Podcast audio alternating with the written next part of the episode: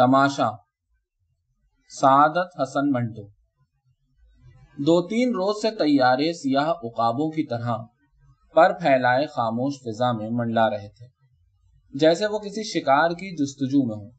سرخ آندیاں وقتاً فوقتاً کسی آنے والے خونی حادثے کا پیغام لا رہی تھی سنسان بازاروں میں مسلح پولیس کی گشت ایک عجیب حیبت ناک سما پیش کر رہی تھی۔ وہ بازار جو صبح سے کچھ عرصہ پہلے لوگوں کے ہجوم سے پر ہوا کرتے تھے، اب کسی نامعلوم خوف کی وجہ سے سونے پڑے تھے۔ شہر کی فضا پر ایک پرسرار خاموشی مسلط تھی۔ بھیانک خوف راج کر رہا تھا۔ خالد گھر کی خاموش و پرسکوت فضا سے سہما ہوا، اپنے والد کے قریب بیٹھا باتیں کر رہا تھا۔ ابا، آپ مجھے اسکول کیوں نہیں جانے دیتے؟ بیٹا، آج اسکول میں چھٹی ہے۔ ماسٹر صاحب نے تو ہمیں بتایا ہی نہیں۔ وہ تو کل کہہ رہے تھے کہ جو لڑکا آج اسکول کا کام ختم کر کے اپنی کاپی نہ دکھائے گا، اسے سخت سزا دی جائے گی۔ وہ اطلاع دینی بھول گئے ہوں گے۔ آپ کے دفتر میں بھی چھٹی ہوگی؟ ہاں ہمارا دفتر بھی آج بند ہے۔ چلو اچھا ہوا۔ آج میں آپ سے کوئی اچھی سی کہانی سنوں گا۔ یہ باتیں ہو رہی تھیں کہ تین تیارے چیختے ہوئے ان کے سر پر سے گزر گئے۔ خالد ان کو دیکھ کر بہت خوف زدہ ہوا۔ وہ تین چار روز سے ان تیاروں کو بغور دیکھ رہا تھا، مگر کسی نتیجے پر نہ پہنچ سکا تھا۔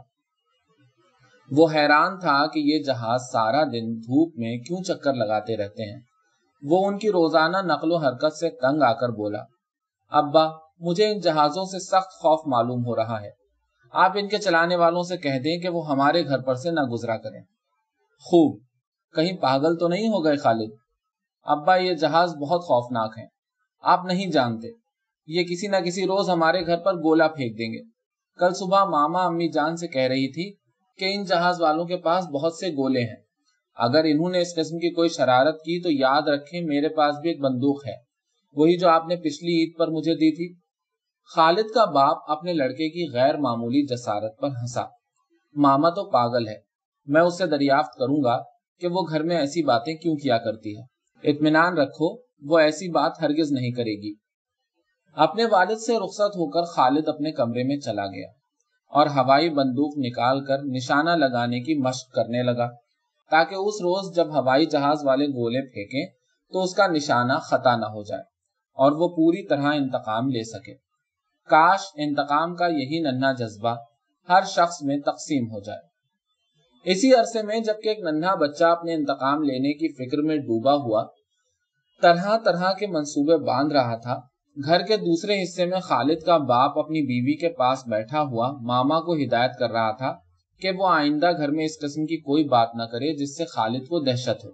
ماما اور بیوی کو اسی قسم کی مزید ہدایات دے کر وہ ابھی بڑے دروازے سے باہر جا رہا تھا کہ خادم ایک دہشت ناک خبر لایا کہ شہر کے لوگ بادشاہ کے منع کرنے پر بھی شام کے قریب ایک عام جلسہ کرنے والے ہیں۔ اور یہ توقع کی جاتی ہے کہ کوئی نہ کوئی واقعہ ضرور پیش آ کر رہے گا۔ خالد کا باپ یہ خبر سن کر بہت خوف زدہ ہوا۔ اب اسے یقین ہو گیا کہ فضا میں غیر معمولی سکون تیاروں کی پرواز، بازاروں میں مسلح پولیس کی گشت، لوگوں کے چہروں پر اداسی کا عالم اور خونی آندھیوں کی آمد کسی خوفناک حادثے کا پیش خیمہ تھے۔ وہ حادثہ کس نوعیت کا ہوگا؟ یہ خالد کے باپ کی طرح کسی کو بھی معلوم نہ تھا۔ مگر پھر بھی سارا شہر کسی نامعلوم خوف میں لپٹا ہوا تھا۔ باہر جانے کے خیال کو ملتوی کر کے خالد کا باپ ابھی کپڑے تبدیل کرنے بھی نہ پایا تھا کہ تیاروں کا شور بلند ہوا۔ وہ سہم گیا۔ اسے ایسا معلوم ہوا جیسے سینکڑوں انسان ہم آہنگ آواز میں درد کی شدت سے کراہ رہے ہیں۔ خالد تیاروں کا شور و غل سن کر اپنی ہوائی بندوق سنبھالتا ہوا کمرے سے باہر دوڑا آیا اور انہیں غور سے دیکھنے لگا تاکہ وہ جس وقت گولا پھینکنے لگے تو وہ اپنی ہوائی بندوق کی مدد سے انہیں نیچے گرا دے۔ اس وقت چھ سال کے بچے کے چہرے پر آہنی ارادہ و استقلال کے آثار نمایاں تھے، جو کم حقیقت بندوق کا کھلونا ہاتھ میں تھامے، ایک جری سپاہی کو شرمندہ کر رہا تھا۔ معلوم ہوتا تھا کہ وہ آج اس چیز کو جو اسے عرصے سے خوف زدہ کر رہی تھی، مٹانے پر تلا ہوا ہے۔ خالد کے دیکھتے دیکھتے ایک جہاز سے کوئی چیز گری۔ جو کاغذ کے چھوٹے چھوٹے ٹکڑوں کے مشابہ تھے۔ گرتے ہی یہ ٹکڑے ہوا میں پتنگوں کی طرح اڑنے لگے۔ ان میں سے چند خالد کے مکان کی بالائی چھت پر بھی گرے۔ خالد بھاگا ہوا اوپر گیا اور کاغذ اٹھا لایا۔ ابا جی ماما سچ مچ جھوٹ بک رہی تھی۔ جہاز والوں نے تو لوگوں کے بجائے یہ کاغذ پھینکے ہیں۔ خالد کے باپ نے وہ کاغذ لے کر پڑھنا شروع کیا تو رنگ زرد ہو گیا۔ ہونے والے حادثے کی تصویر اب اسے آیا طور پر نظر آنے لگی۔ اس اشتہار میں صاف لکھا تھا کہ بادشاہ کسی جلسہ کرنے کی اجازت نہیں دیتا اور اگر اس کی مرضی کے خلاف کوئی جلسہ کیا گیا تو نتائج کی ذمہ دار خود رعایا ہوگی۔ اپنے والد کو اشتہار پڑھنے کے بعد اس قدر حیران و پریشان دیکھ کر خالد نے گھبراتے ہوئے کہا، اس کاغذ میں یہ تو نہیں لکھا کہ وہ ہمارے گھر پر گولے پھینکیں گے؟ خالد، اس وقت تم جاؤ جاؤ، اپنی بندوق کے ساتھ کھیلو۔ مگر اس پر لکھا کیا ہے؟ لکھا ہے کہ آج شام کو ایک تماشا ہوگا۔ خالد کے باپ نے گفتگو کو مزید طول دینے کے خوف سے جھوٹ بولتے ہوئے کہا، تماشا ہوگا، پھر تو ہم بھی چلیں گے نا؟ کیا کہا؟ کیا اس تماشے میں آپ مجھے نہ لے چلیں گے؟ لے چلیں گے۔ اب جاؤ، جا کر کھیلو۔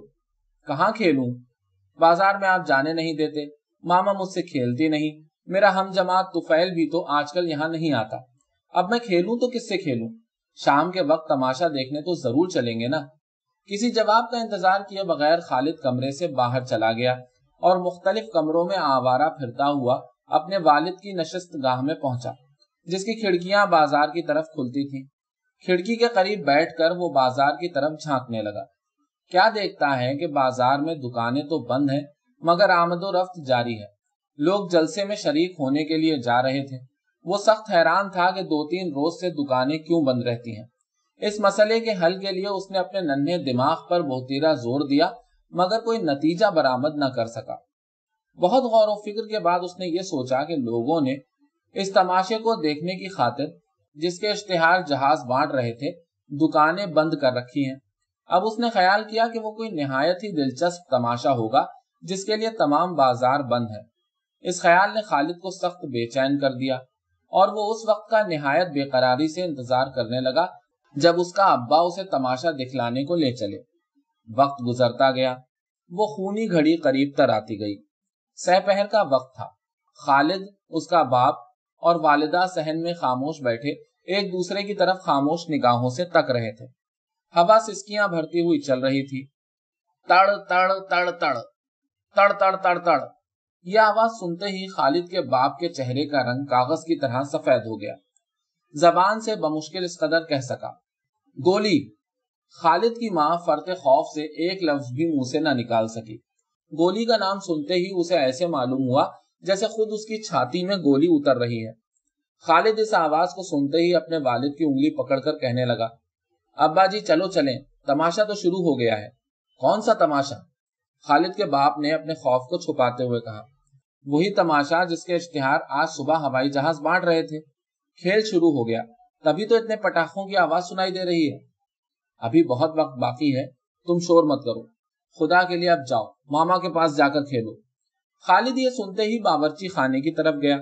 مگر وہاں ماما کو نہ پا کر اپنے والد کی نشست گاہ میں چلا گیا اور کھڑکی سے بازار کی طرف دیکھنے لگا۔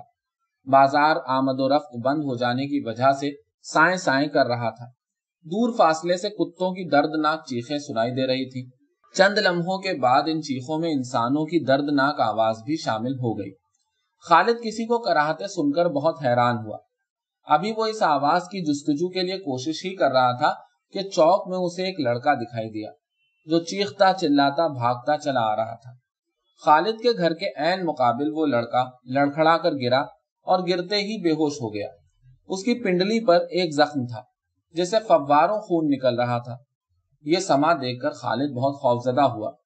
بھاگ کر اپنے والد کے پاس آیا اور کہنے لگا، ابا ابا، بازار میں ایک لڑکا گر پڑا ہے۔